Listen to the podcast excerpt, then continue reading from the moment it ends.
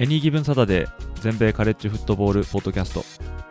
この番組はアメリカ在住20年以上の間にカレッジフットボールにどっぷりハマってしまったアメフト未経験者がこのスポーツの素晴らしさを素人の目線で伝えていくポッドキャストです。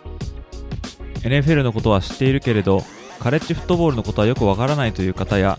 もっとカレッジフットボールのことを知りたいという方に少しでも有益な情報をお伝えしていきます。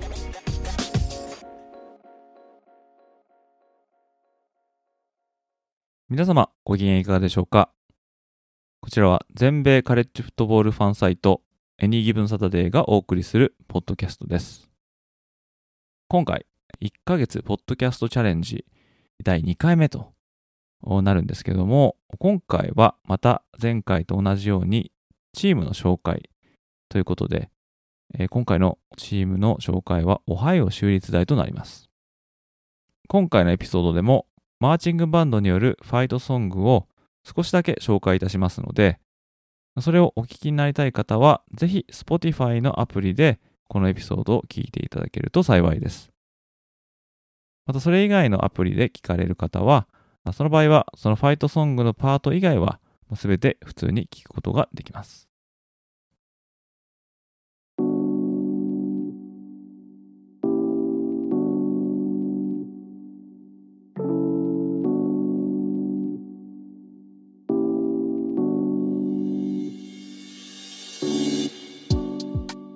ということで、今回、おはよう州立大をご紹介していきたいと思うんですけども、えー、所属カンファレンスはビッグテンカンファレンスですね。所在地、えー、これはオハイオ州のコロンバス市、こうなってます。コロンバス市はオハイオ州の中央部に位置していまして、まあ、オハイオ州の州都で人口の数では全米14位の大きな都市ということになってます。アメフト部総部は1890年ということで、132年目を迎えるという老舗の大学ですね。そして、オハイオステートのスタジアムはオハイオスタジアム。これは収容人員数が10万2780人。これは全米2位の数字となっております。そしてトータル勝敗数え、これは942勝330敗53分け。え、勝利数は全体で、え、2位ということになっております。またトータルの勝率。え、これは73.1%。これは全米1位のお数字です。また、レギュラーシーズン後に出場したことがあるボールゲームの勝敗数。これは27勝27敗。ちょうど5割ということですね。そしてナショナルタイトルを獲得した数、これは8回となっております。最後に獲得したのは2014年。これはちょうど現在行われているカレッジフットボールプレイオフの初年度という、まあ、輝かしい時に最後、ナショナルタイトルを取ってますね。そして所属するビッグテンカンファレンスの優勝獲得数はここまで41回。また、個人賞であるハイズマントロフィー、これを獲得した選手、これは6人いるんですけども、トロフィー数は全部で7個ということになってます。これを受賞したのは、1944年のクォーターバックおよびハーフバックだったレス・ホーバス1950年受賞のハーフバック、ヴィック・ジャノウィッツ。1955年受賞のランニングバックのハワード・キャサディ。1974年、1975年、えー、こう2年連続で、えー、トロフィーを獲得したのがランニングバックのアーチー・グリフィン。そして1995年に獲得したのがランニングバックのエディ・ジョージ。そして、えー、最後、クォーターバックとして2006年にトロフィーを受賞したのがトロイ・スミス。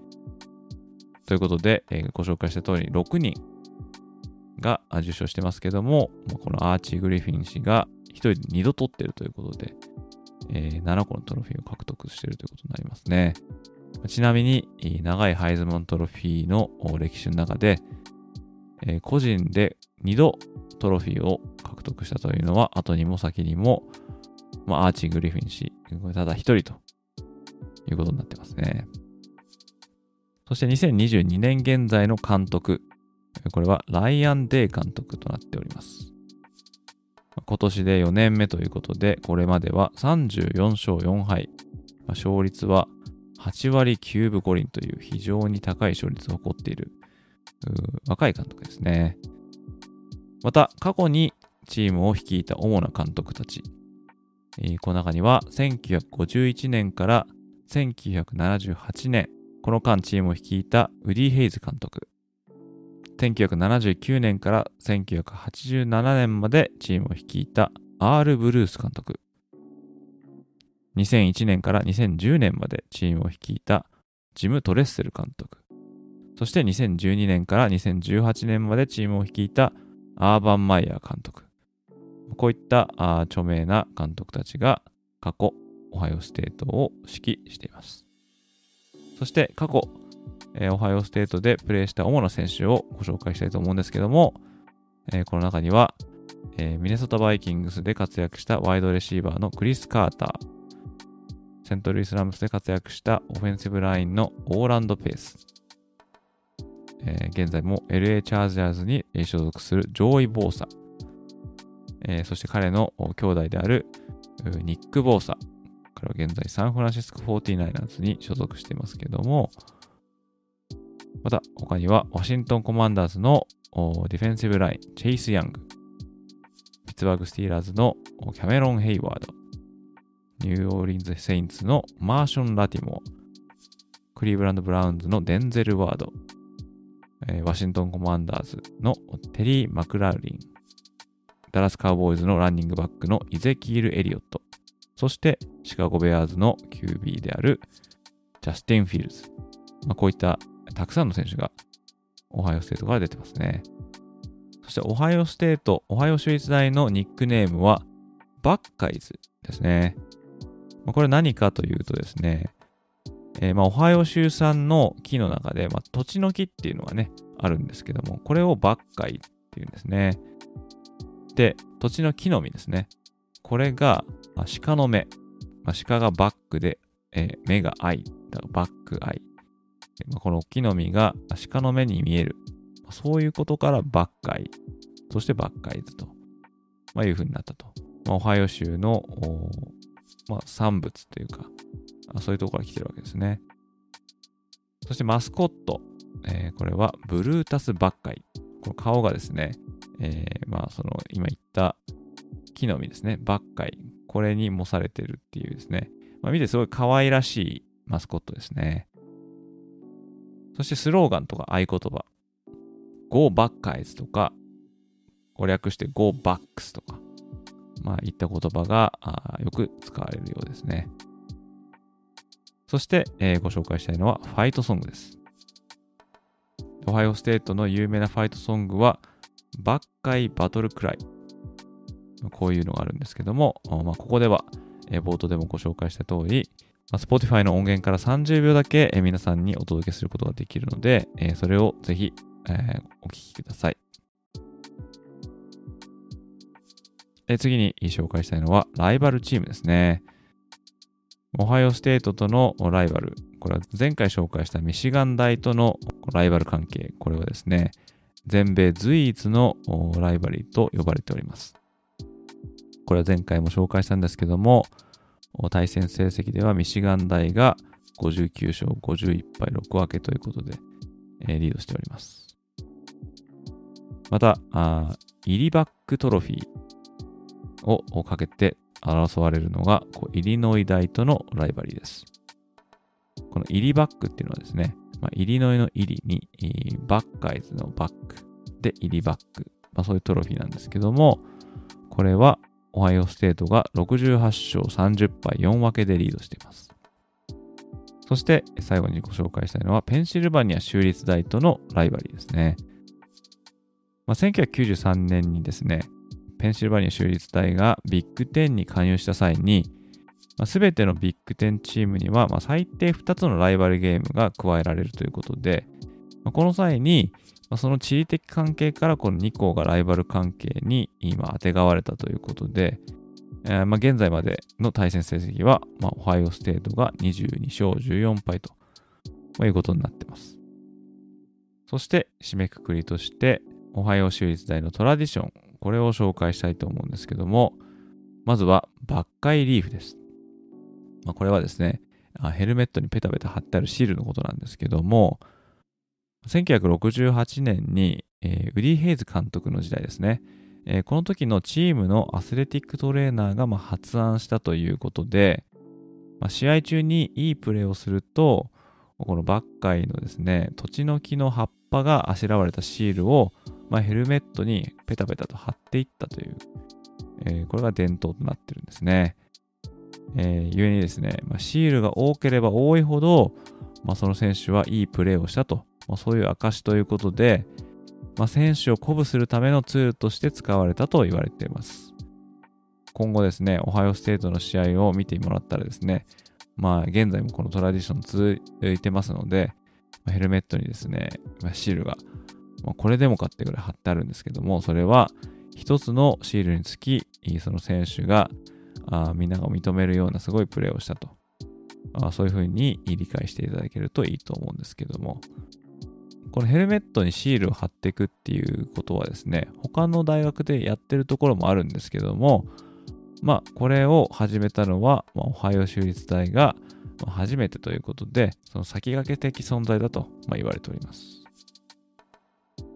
またさらに外せないのはですね、まあ、ドッティング・ダ・アイ。まあ、こういうトラディションもあります。まあ、これはですね、えー、カレッジ界を代表するオハイオ州立大学のマーチングバンドにちなんでいることなんですけども、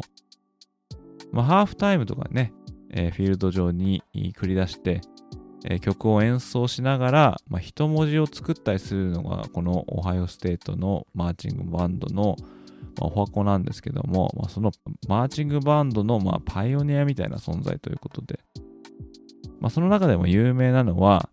試合開始前にこのマーチングバンドがオハイオ OHIO この一文字を作るのが非常に有名なんですね。でそしてこの小文字の I ですね。オハイオの I。この I についている小さな点ですね。これを4年生のスーザフォンっていうですね、この肩から担いでいく大きな吹奏楽器。まあ、この奏者が担って、で、この I のドットに立って、立った時にま大きくお辞儀をすると。まあ、そうすると、スタジアムの興奮が最高潮に達するということで。で、またこのドラムメジャーと呼ばれるですね、まあ、マーチングバンドのリーダー。で、この彼だけ異なったユニフォームを着てるんですけれども、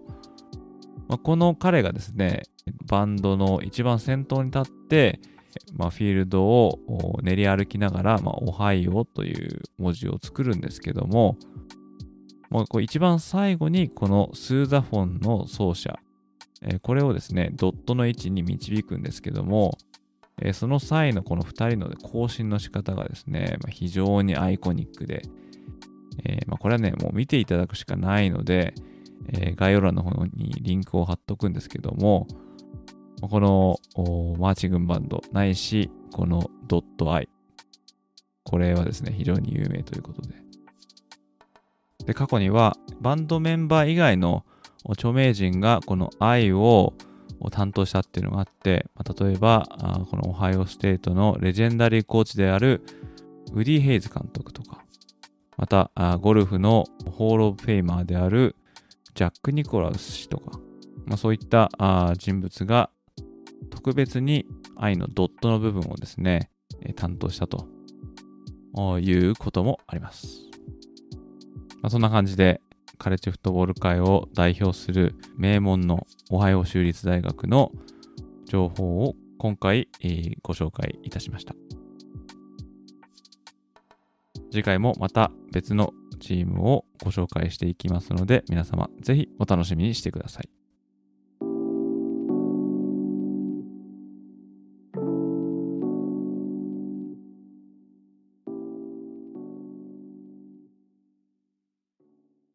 今回も最後まで聞いていただきありがとうございました。このポッドキャストをもっとたくさんの皆様にお伝えするために、もし面白かったと思っていただけたら、このエピソードの告知ツイートをぜひリツイートして拡散に協力していただけると非常にありがたいです。また、Apple Podcast で視聴されているリスナーの方は、ぜひぜひ感想をコメント欄の方にお願いいたします。Spotify や Google Podcast、Amazon Music で視聴されている方は、ぜひ高評価の星の方をなるべく多くつけていただけると嬉しいです。リスナーの皆様と一緒にニッチなカレッジフットボールの世界を少しでも多くの方に知ってもらえるよう今後もポッドキャスト、ライブ配信、ウェブサイトでコンテンツを発信していきますので皆様よろしくお願いいたします。それでは次回のエピソードでまたお会いいたしましょう。どうもありがとうございました。